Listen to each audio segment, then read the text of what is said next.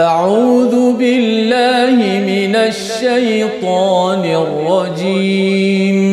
بسم الله الرحمن الرحيم. الحمد لله رب العالمين.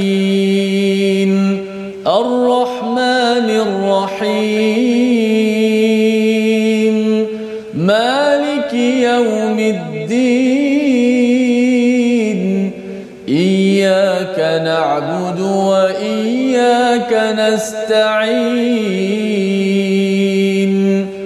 اهدنا الصراط المستقيم.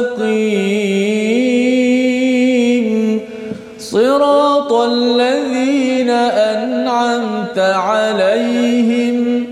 غير المغضوب عليهم ولا الضالين.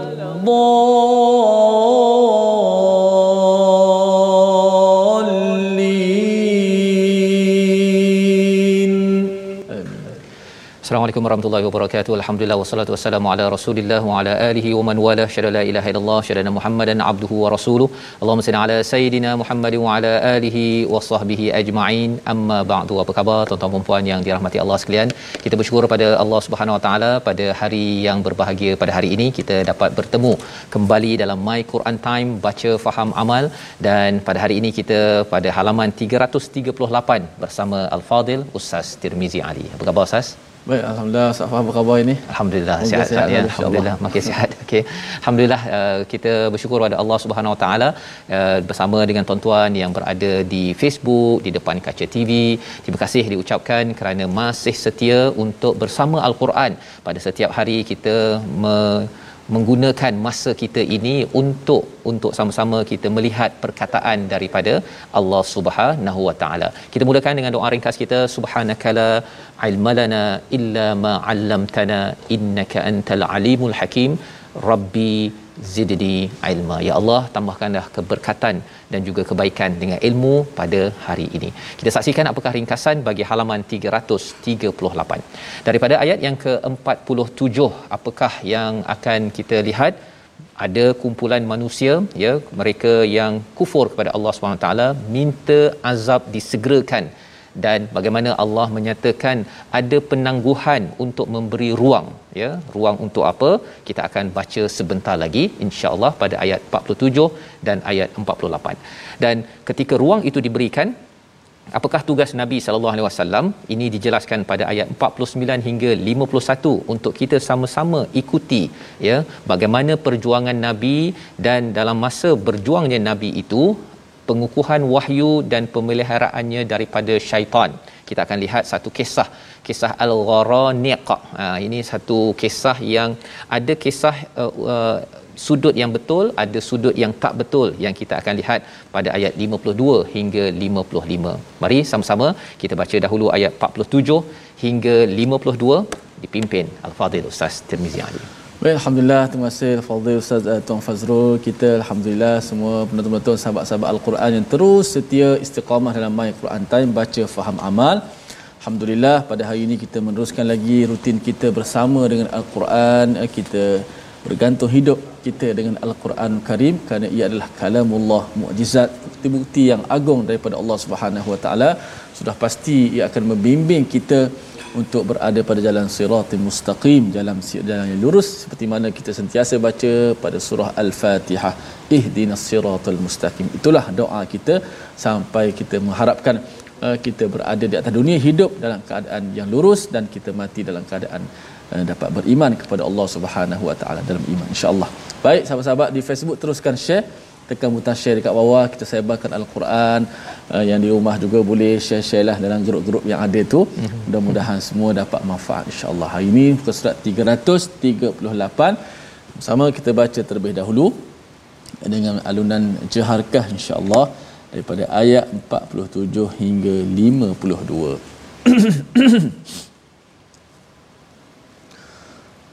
أعوذ بالله من الشيطان الرجيم. ويستعجلونك بالعذاب ولن يخلف الله وعده. وإن يوما عند ربك كألف سنة مما تعدون. وكأي من قرية أمليت لها وهي ظالمة وهي ظالمة ثم أخذتها وإلي المصير قل يا أيها الناس إنما أنا لكم نذير فالذين آمنوا وعملوا الصالحات لهم مغفرة لهم مغفرة ورزق كريم. والذين سعوا في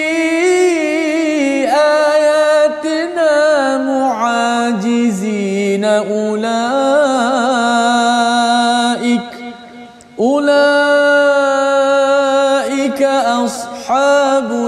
الجحيم.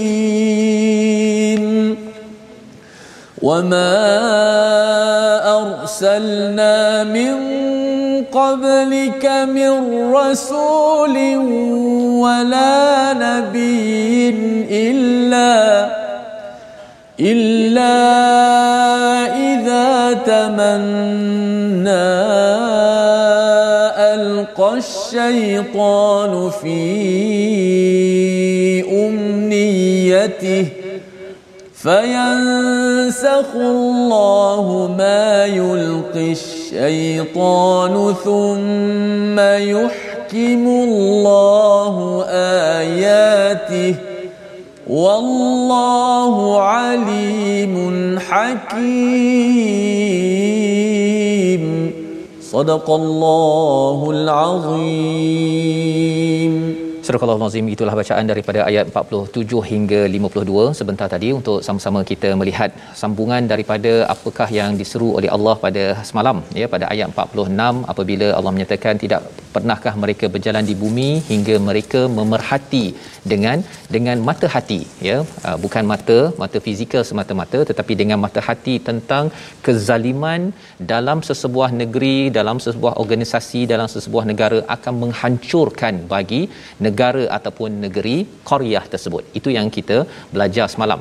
Dan pada hari ini kita lihat pada ayat 47 wayastajilunakal adab ya iaitu ada kumpulan manusia mereka yang kufur kepada Allah mereka meminta kepadamu wahai Muhammad agar azab itu di disegerakan. Ha, dia tak sabar. Dia marah pada nabi maka kata nabi ada akhirat nanti ada azab. Kata bila bila bila? Ha ya dia mencabar kepada kepada Nabi sallallahu alaihi wasallam sebenarnya mencabar kepada Allah Subhanahu wa taala. Pelajaran untuk kita apa? Pelajaran untuk kita dalam hidup kita ini jangan kita minta cepat. Ha ya, itu yang diingatkan dalam surah ini dalam surah Al-Anbiya bahawa manusia ini psikologi ni ustaz ya, dia ada perasaan ajal. Nah, dia suka nak cepat. Yang baik nak cepat, yang buruk pun ada yang nak cepat. Ha, baik nak cepat pun kita kena jaga-jaga. Ya, ditegur kepada Nabi Musa alaihissalam bila uh, bercepat untuk bertemu dengan Allah, meninggalkan kaumnya, ia memberi kesan. Dalam hidup kita ini, kita nak mencapai sesuatu. Kita ada misi dalam syarikat, dalam bisnes, dalam kehidupan kita, tetapi kita jangan minta jangan bersifat isti'jal ya. Ha, kita buat baik dengan bersungguh-sungguh fastabiqul khairat okey. Kan kita kejar baca Quran kita banyakkan apa sebagainya. Tetapi hasil hasil sesuatu perkara jangan kita minta cepat. Kerana apa? Walai yuhlifallah wahda ya. Iaitu Allah tidak pernah mungkir janji. Bila seseorang itu perlu dapat kebaikan Allah bagi kebaikan. Kalau Allah nak azab seseorang Allah akan azab. Tetapi Allah tidak tidak mungkin janji pastinya. Dan wa inna yawman 'inda rabbika ka'alfi sanatin mimma ta'uddun. Satu hari di sisi Allah adalah seperti satu ribu tahun di sisi kita semua cara kita mengira.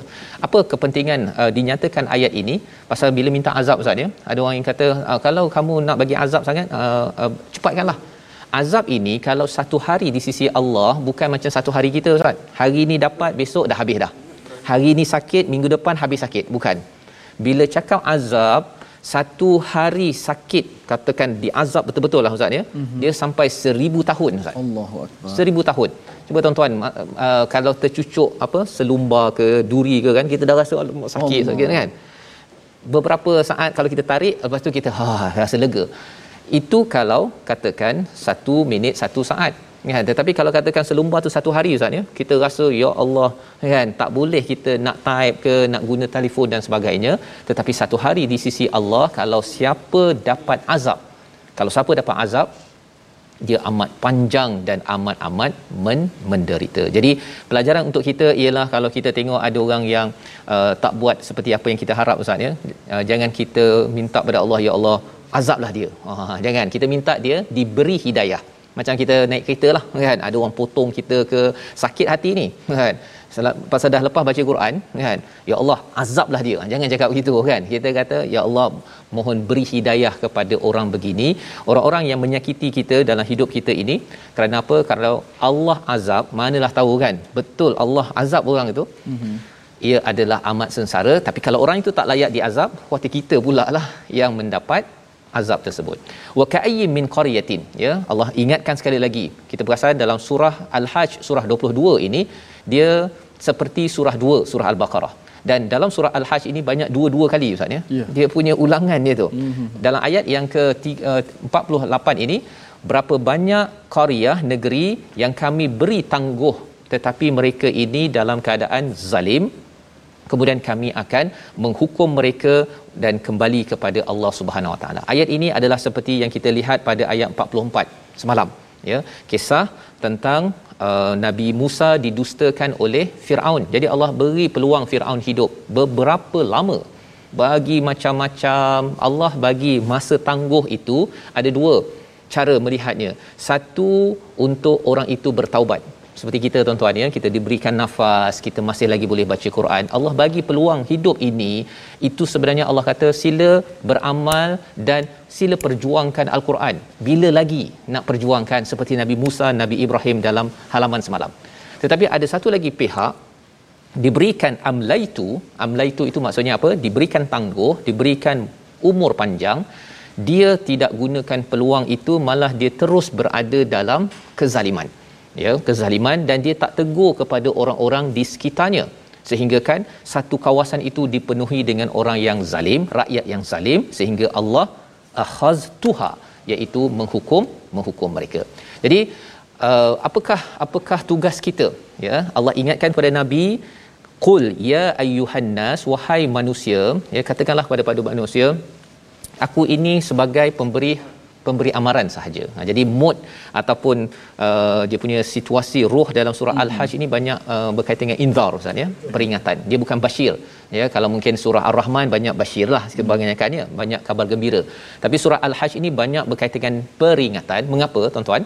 Salah satunya ialah hari kiamat itu as-saah yang bermula pada awal surah ini perkara yang berlaku sekali saja Ha, jadi kalau kita berkata tak apa, tak apa, it's okay, it's okay, kita mesti positif, positif. Tetapi kalau dah sampai ke akhirat, kalau di di azab tak ada positif lagi Ustaz. Tak boleh kita berfikirlah positif kan. Tak apa dia tu tidak baca Quran pun positif. Jangan kalau kita asyik bashir saja tanpa nazir, khawatir orang itu rasa bahawa tak apa kot. Saya ni orang Melayu, tak faham bahasa Arab, tak apa.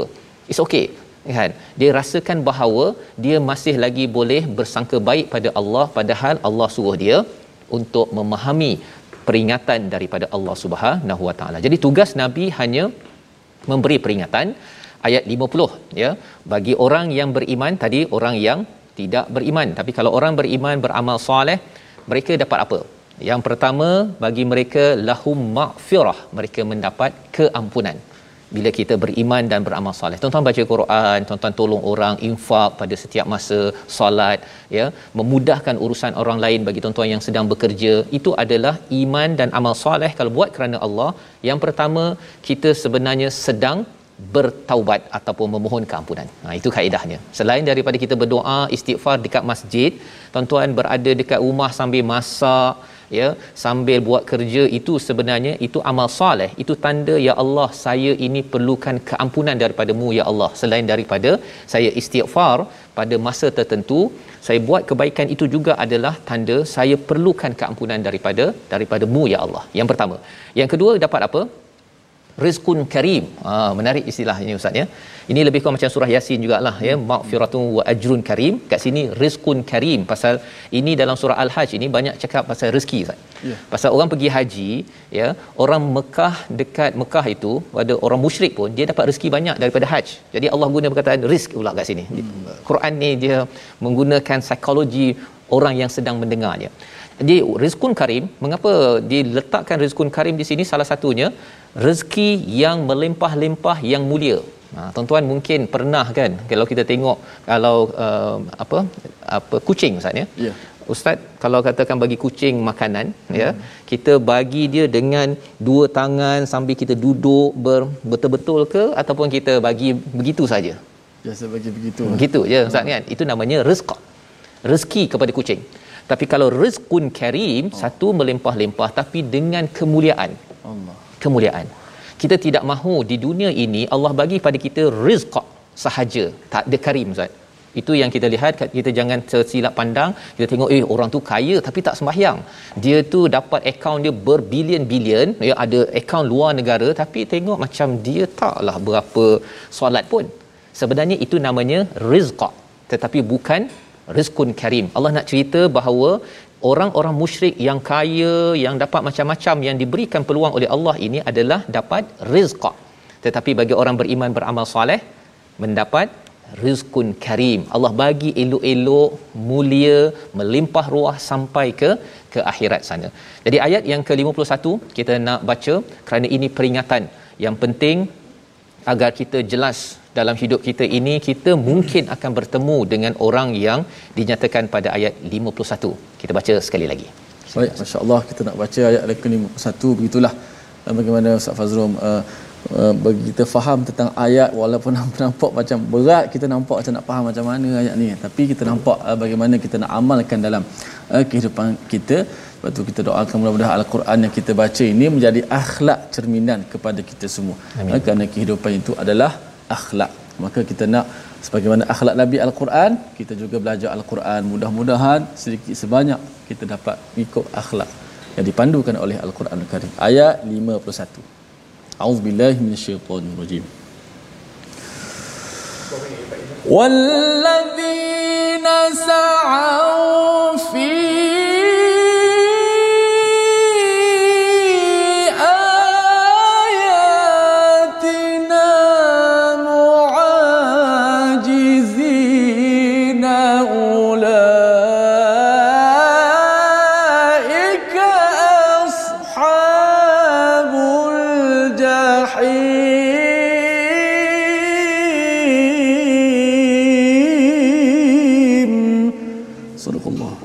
tetapi orang yang berusaha menentang ayat-ayat kami dengan maksud melemahkan kemahuan untuk beriman mereka itu adalah penghuni-penghuni neraka jahim. Ini adalah mafhum muhalafah kepada kita ustaz ya, ya. kefahaman daripada ini terbaliknya apa? Kita faham dulu ayat 51 apa? Orang-orang yang sa'au sa'au ini adalah orang yang bersegera fi ayatina muajizin. Pada ayat-ayat kami dia cuba untuk melemahkannya muajizin ini maksudnya bukan sekadar dia buat begitu-begitu sahaja. Dia kaji dia gunakan pelbagai sumber R&D research untuk melemahkan untuk menjembabkan orang tidak beriman ustaz untuk melemahkan. Dia kacau pada nabi dia buat research buat strategi dan sebagainya agar ayat-ayat Allah ini tidak diimani. Allah kata apa? Ulaika ashabul jahim. Jahim ini adalah maksud lainnya seperti pandangan daripada singa ustaz. Allah. Jadi ashabul jahim ini adalah orang-orang yang masuk jahim ini. Jahim memandang kepada orang yang membuat komplot melemahkan kepada ayatina ya penentang-penentang uh, al-Quran ataupun Islam ini seperti dipandang oleh lion. Ha dipandang oleh singa. Dia sedang nak ngap sahaja. Dan apa mafhum mukhalafah? Apakah ke kefahaman kita pelajaran daripada sini? Kalau ada orang nak melemahkan Islam ini dia sa'au dan juga muajizin ustaz. Dia bersegera dan dia berusaha sedaya upaya semua dia gemblengkan apa pelajaran untuk kita kita kena bersungguh bersungguh-sungguh lah Ustaz. Betul. Ya, Quran ini kita bukan sekadar gitu-gitu saja. Ya. Kita kena bersungguh-sungguh tuan-tuan, ya. Apa yang kita dapat ini mungkin tak dapat difahami oleh pelajar-pelajar sekolah rendah, sekolah menengah belum. Mereka tak tengok ke tak capai. Kita kena fikir macam mana saya nak bawakan perkara ini ke sekolah bila sekolah dah buka Ustaz. Ya. ya. Agar agar apa? Ayatina ini dinaikkan dinaikkan. Bukannya muajizin dilemahkan ataupun kita beri peluang kepada kumpulan-kumpulan lain untuk dilemahkan. Jadi ini pelajaran untuk kita membawa kepada perkataan pilihan pada hari ini. Mala ataupun malawa iaitu menangguhkan ya. 10 kali disebut di dalam al-Quran Allah nyatakan bahawa Allah menangguhkan kepada orang-orang yang kufur itu Allah tangguhkan azab. Allah tidak terus azab kerana Allah nak memberi peluang antara dua pilihan sama ada mereka itu akan kembali kepada kepada Allah seperti Abu Sufyan kembali beriman kepada Allah selepas beberapa belas tahun menentang Nabi. Tetapi ada orang yang merasakan bahawa oh saya dah kaya saya dah dapat macam-macam saya boleh teruskan kezaliman saya boleh jadi pemimpin yang terus menzalimi. Tiba-tiba Allah boleh terus hukum terus sahaja orang kutuk dunia kutuk belum lagi bila malaikat dan juga azab Allah sampai kepada kepada sesuatu kawasan itu. Kita berehat sebentar kita kembali di my Quran time baca faham amal insyaallah. Insyaallah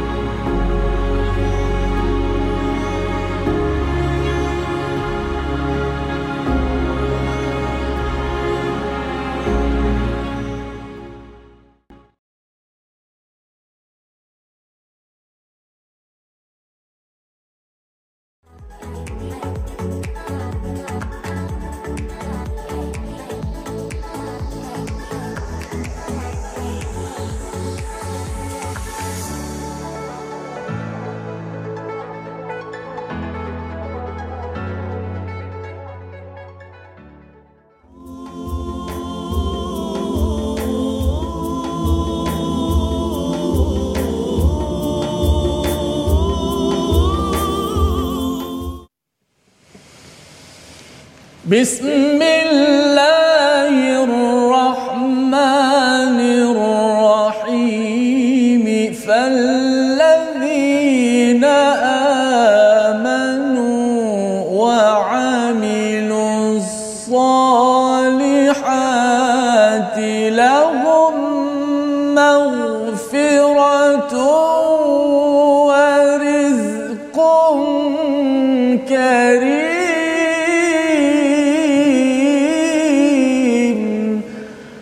Sadaqallahul Azim. Maka orang-orang yang beriman dan sentiasa mengerjakan kebaikan amal saleh bagi mereka keampunan dan juga rezeki yang mulia. Allahumma ja'alna minhum. Uh, mudah-mudahan Allah Subhanahu Wa Taala menggolongkan kita semua di kalangan mereka yang sentiasa beramal saleh dan Allah Taala kurniakan kepada mereka keampunan dan rezeki yang mulia sebagaimana yang ditadabbur dicerahkan oleh Ustaz Fazrul sebentar tadi. Mudah-mudahan. insya-Allah. Alhamdulillah sahabat-sahabat semua. Terus setia dalam my Quran time baca faham amal. Jom kita ngaji sikit ilmu tajwid pada hari ini. Dalam perbahasan at-tafkhim wa tarqi ataupun perbahasan bacaan yang tebal dan nipis dalam al-Quran. Maka bacaan tebal dan nipis ni bolehlah kita bahagikan kepada tiga. Dalam huruf hijaiyah tu yang ada 29 huruf itu kita pecahkan kepada kepada tiga bahagian iaitu yang pertama kalau kita lihat di slide kita. Okey ah, okey cantik jadual kita hari ini. Huruf-huruf tebal dan nipis terbahagi kepada tiga bahagian. Pertama huruf sentiasa tebal. Ha, huruf uh, mufakham daiman. Ha, sentiasa tebal. Itulah ada tujuh huruf uh, disebut sebagai huruf uh, khussadautin kiz. Tujuh huruf ni uh, disebut juga sebagai suruh huruf isti'la yang pernah kita belajar satu ketika dahulu sifat isti'la kan. Maka tujuh huruf ini adalah huruf yang sentiasa tebal.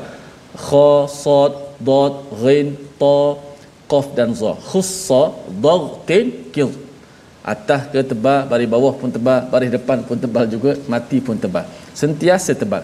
Ha, dan dia adalah tingkatan martabat dia. Baik. Yang kedua huruf uh, ahyanan. Ha, ni kadang-kadang tebal kadang-kadang nipis.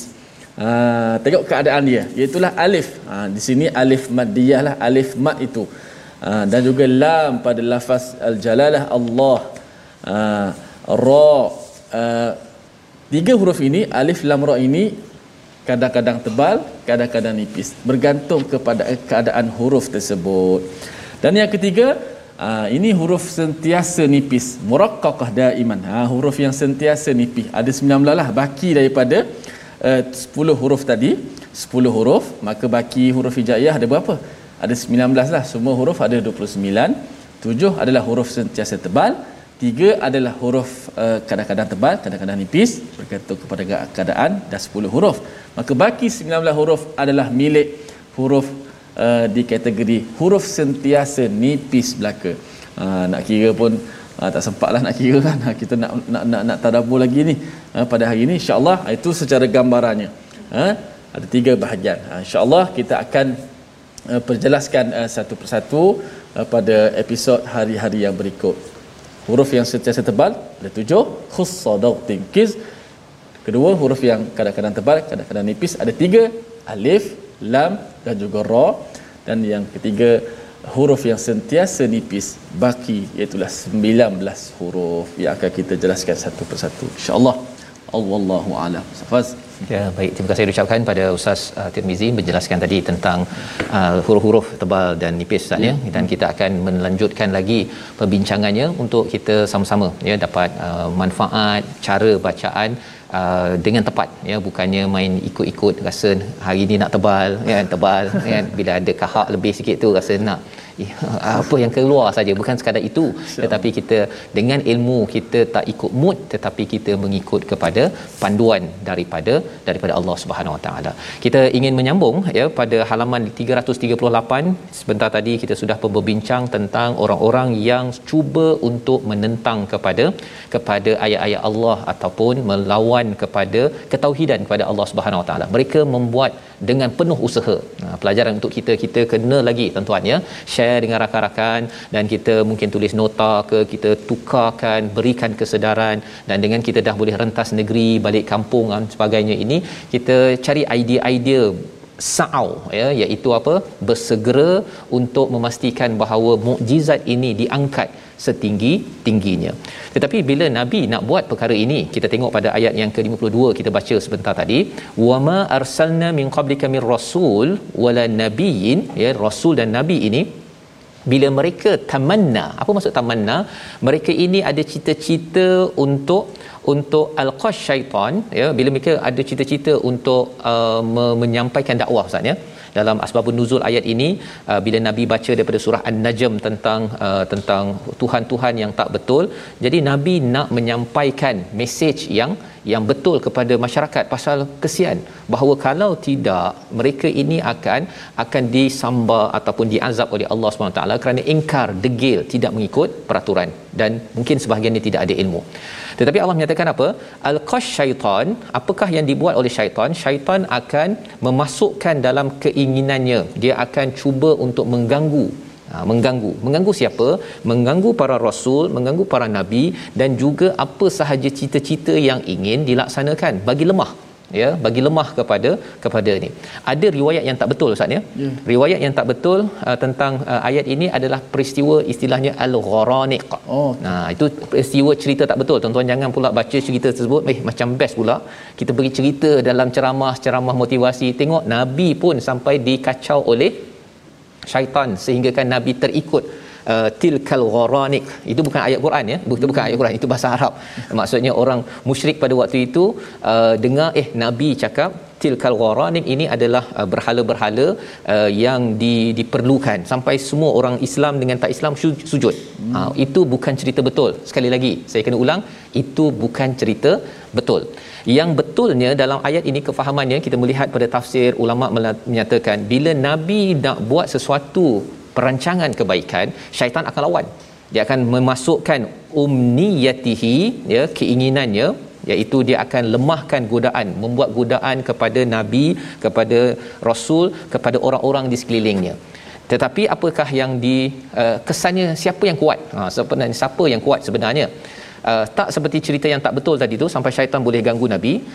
Yang betulnya fayansahullahu ma yulqish syaitan iaitu Allah akan hilangkan apa yang diganggu oleh syaitan tersebut. Allah akan pastikan apa? Thumma yahkimullahu ayati Allah akan menangkan Allah akan kuatkan ayat-ayatnya. Jadi siapa yang berpegang pada ayat Allah pada al-Quran ketika merancang sesuatu perkara walaupun syaitan nak attack nak nak serang siapa yang menang? Thumma yuhkimullahu ayati. Confirm akan menang bila kita berpegang pada al-Quran. Ya. Wallahu alimun hakim Allah yang maha mengetahui Allah maha bijaksana ya dalam mengatur perkara-perkara ini. Jadi pelajaran untuk kita apa? Pasal dalam hidup kita ustaz ya kadang-kadang kita ada plan uh, perancangan nak buat sesuatu yang baik, dia ada je godaan-godaan. Hmm. Kan? Nak baca Quran tiba-tiba rasa lemah kan. Uh, kita nak ajak kepada kawan kita kawan kita pula yang kutuk kita eh lah baru tiga kali ikut my Quran time nak jadi ustazah contohnya lah ustaz kan dia kutuk dia labelkan kita pada waktu itu mungkin itu adalah syaitan syaitan boleh dalam, dalam bentuk jin ya dalam hati kita rasa lemah ataupun di kalangan manusia ya yang melemahkan kita. Jadi apakah yang perlu kita buat tuan-tuan sekalian? Dalam ayat ini pegang kepada ayat Allah. Nah, kita ingat bahawa oh rupanya betul lah. Ha betul lah ayat ini menceritakan bahawa ada orang-orang yang akan melemahkan saya tetapi saya tetap akan menang. Kalau saya terus ikut kepada kepada ayati dan Allah amat bijaksana untuk mengaturkannya. Jadi kita nak sambung bacaan ayat 53 ya sambungan perkara ini pasal ini adalah fenomena yang akan berlaku terus berlaku. Kalau kita faham kita tidak mudah berputus asa dalam kebaikan. Ayat 53 hingga ayat 55 Baik, terima kasih kepada Ustaz Fazrul. Uh, jom kita terus uh, baca baki lagi pada ayat muka surat yang 338 ini dan untuk kita mengetahui apa lagi mesej Allah Subhanahu Wa Taala nak sampaikan. Moga-moga kita dapat sama-sama belajar insya-Allah. Ayat 53 hingga 55. أعوذ بالله من الشيطان الرجيم ليجعل ما يلقي الشيطان فتنة للذين في قلوبهم مرض والقاسية قلوبهم وإن الظالمين لفي شقاق بعيد. وليعلم الذين أوتوا العلم أنه الحق من ربك فيؤمنوا به فيؤمنوا به فتخبت له قلوبهم.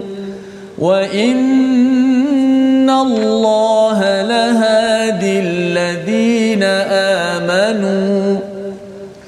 وإن الله لهادي الذين آمنوا إلى صراط مستقيم.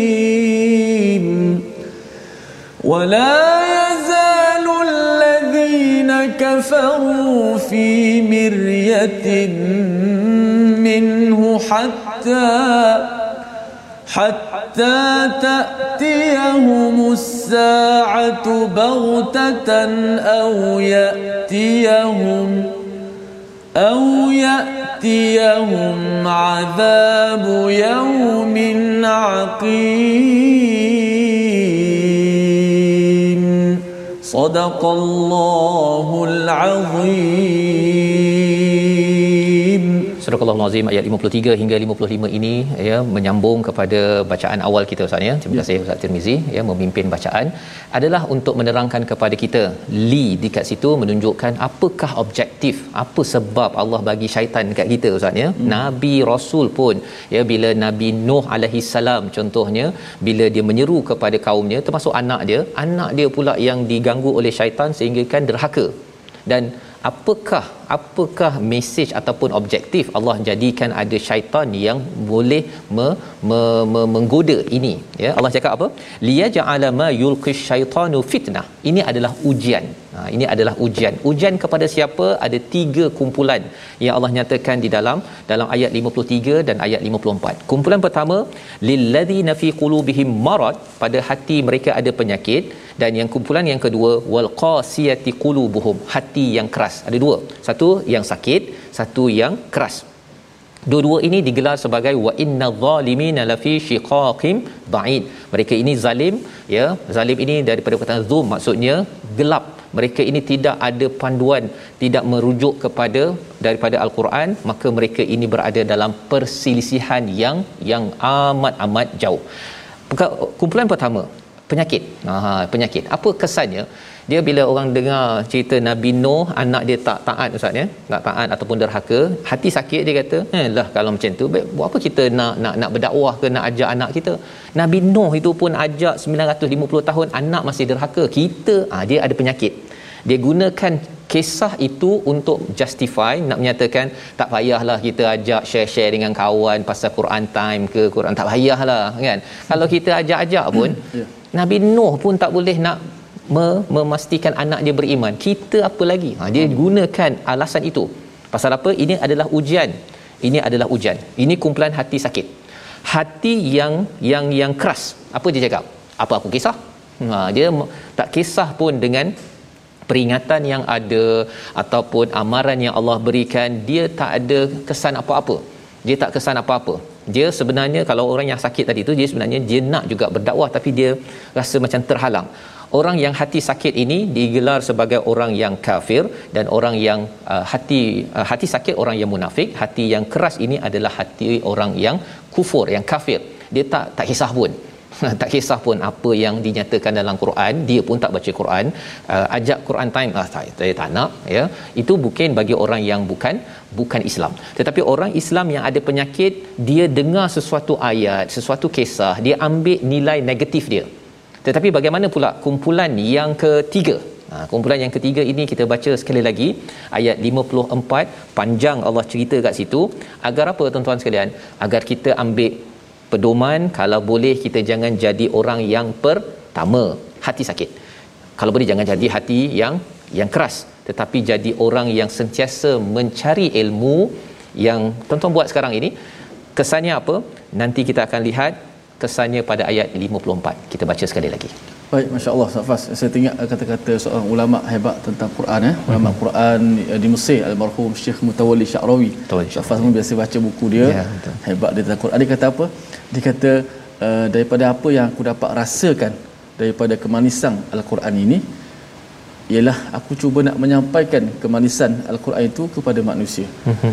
Maka bila saya tanya Ustaz Fas bagaimana cuba untuk memahamkan kita semua tentang Quran, bawa kisah Nabi Nuh ini supaya kita dapat dapat merasai eh, nikmat Al-Quran itu. Ya kalau kita sekadar baca terjemahan, kita boleh faham juga, bukan tak boleh faham tapi kita tak dapat merasai betul-betul perkataan mesej yang yang kita kata dia tersirat surat sebagai sebaliknya kerana ia perlukan kepada kajian tafsir dan sebagainya maka mudah-mudahanlah eh, kita dapat belajar ilmu al-Quran ni uh, kemanisan tu dapat meresap dalam diri kita tak banyak pun sedikit yang Ustaz Fazal amin amin ya rabbal alamin baik kita nak baca ayat 54 auzubillahi minasyaitanir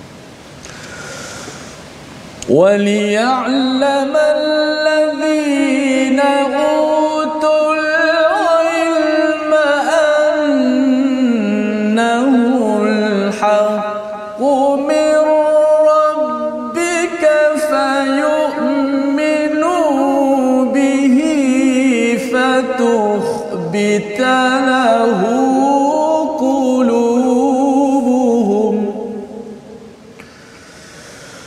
فيؤمنوا به فتخبت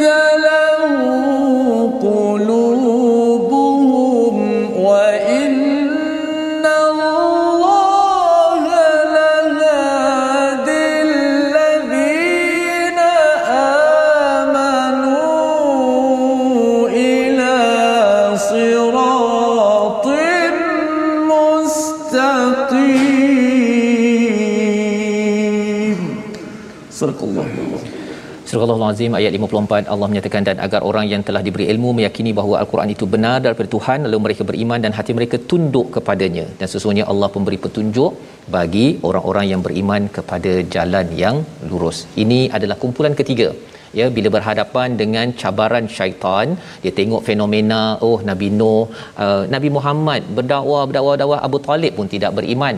Ya orang sakit hati ada penyakit hati dia kata buat apa kita berusaha? Nabi Muhammad pun tak boleh bagi hidayah. Kita ha dia gunakan alasan itu. Tetapi orang yang waliya'lama dan bagi orang yang telah diberi ilmu meyakini bahawa ya annahul haqq bahawa Quran itu benar daripada Tuhan dia tahu bahawa fenomena yang berlaku bila syaitan menggoda dirinya menggoda orang di sekelilingnya dia tidak jadikan itu sebagai alasan untuk dia undur diri. Ha dia dia tidak akan undur diri kalau perang Badar ataupun perang Uhud ya. Dia menyebabkan dia 300 lebih orang yang uh, bersama dengan Nabi, ada 1000 orang, 300 patah kan. Kita ada anak takut nanti dia banyak benda-benda yang menyebabkan undur diri berbanding dengan yes saya akan terus untuk kehadapan jadi orang yang berilmu ini dia cakap apa? Annahul haq ini adalah kebenaran. Ini fenomena daripada Allah. Allah dah cerita awal-awal dalam surah al-hajj ini fayu'minu bihi dia akan buat apa? Makin beriman dan fatuh bitalahu qulubuhum. Subhanallah Ustaz ya. Berulang balik perkataan khabata yeah. iaitu kalau kita tengok ayat 34 wabashiril muhbitin ya orang yang hatinya lembut ya. Muhbitin ni macam tanah kalau lepas kena hujan tu lembut. Maka orang yang fatuh bitalahu qulubuhum orang yang mencari ilmu bila dia melihat kepada kepada fenomena yang berlaku dalam masyarakat ada cabaran syaitan goda dia melemahkan dia melemahkan orang lain dia tidak lemah Ustaz. Dia tidak lemah. Tetapi wa innallaha lahadil ladina amanu ila siratim mustaqim. Sesungguhnya Allah memberi hidayah kepada kepada orang-orang yang begini Inilah yang kita harapkan kita jadi orang begini tuan-tuan sekalian. Pada ayat 55 orang kafir sentiasa meragui Quran hingga kematiannya datang kepada mereka di saat yang tiba-tiba atau azab hari kiamat yang datang kepada kepada mereka. Allah nak kontraskan. Allah nak kontrakan bahawa orang mencari ilmu daripada Quran dia tengok fenomena yang berlaku makin tegak untuk berjuang ke depan dia tidak jadikan alasan. Kalau tidak Nabi Muhammad pun akan gunakan alasan Nabi Nuh pun 950 tahun lagi lama. Saya ni boleh buat apa? Ha kan? Kita pula gunakan alasan Nabi Muhammad tak boleh beri hidayah. Saya boleh buat apa? Itu bukan bukan kaedah orang yang mendapat iman orang yang lembut hatinya orang yang mendapat hidayah daripada Allah Subhanahu Wa Taala. Jadi Bagaimana untuk memastikan perkara ini? Jangan kita ada keraguan daripada al-Quran seperti mana ayat 55 dan juga jangan sampai kita tunggu ya tunggu azab sampai baru nak percaya. Dah terlambat. Membawa kepada resolusi kita pada hari ini kita saksikan. Iaitu yang pertama sentiasa memberi peringatan agar negeri dan keluarga kita aman dalam kehidupan kita. Ini pada ayat 49 kita lihat bahawa jangan ada kezaliman bila zalim kita kadang-kadang kata pemimpin zalim tapi kadang-kadang di peringkat rakyat ataupun ahli keluarga sendiri pemimpin dalam keluarga zalim mana mungkin untuk mendapat keamanan daripada Allah. Yang pertama. Yang kedua, bina keinginan yang kuat dalam menjunjung kebenaran walau ada cabaran. Seperti mana dinyatakan tadi, syaitan akan goda. Tetapi Allah akan letakkan siapa bersama Quran terus menang. Dan yang ketiga, cari ilmu agar keimanan pada Quran membawa kepada hidayah yang sebenar, tegap dalam berjuang, bukan kita makin ke belakang. Kita berdoa. Bismillahirrahmanirrahim. Alhamdulillahi rabbil alamin wassalatu wassalamu ala asyrafil anbiya'i wal mursalin wa ala alihi wa sahbihi ajma'in. Ya Allah ya Tuhan kami tambahkanlah kami ilmu al-Quran ya Allah. Ya Allah tambahkanlah kepada kami ilmu yang bermanfaat kepada kami semua ya Allah. Ya Allah akhlakkanlah kami dengan akhlak Al-Quran. Ya Allah adabkanlah kami dengan adab Al-Quran Ya Allah. Ya Allah jadikanlah Al-Quran yang kami baca ini Ya Allah moga-moga Quran yang kami baca dapat membentuk akhlak dan jati diri kami Ya Allah. Kurniakanlah kepada kami jadikanlah jiwa kami jiwa yang sentiasa tunduk dengan Al-Quran jiwa yang sentiasa sensitif dengan ayat-ayat Al-Quran jiwa yang sentiasa patuh kepada kebenaran Al-Quran. Ya Allah jiwa yang lembut dengan perintahmu ya Allah. Permudahkanlah kami dalam melaksanakan amanah ini ya Allah. Ya Allah ya Tuhan kami cermerlangkanlah kami berjayakanlah kami di dunia dan juga di hari akhirat ya Allah. Dengan dengan petunjukmu Al-Quran ya Allah.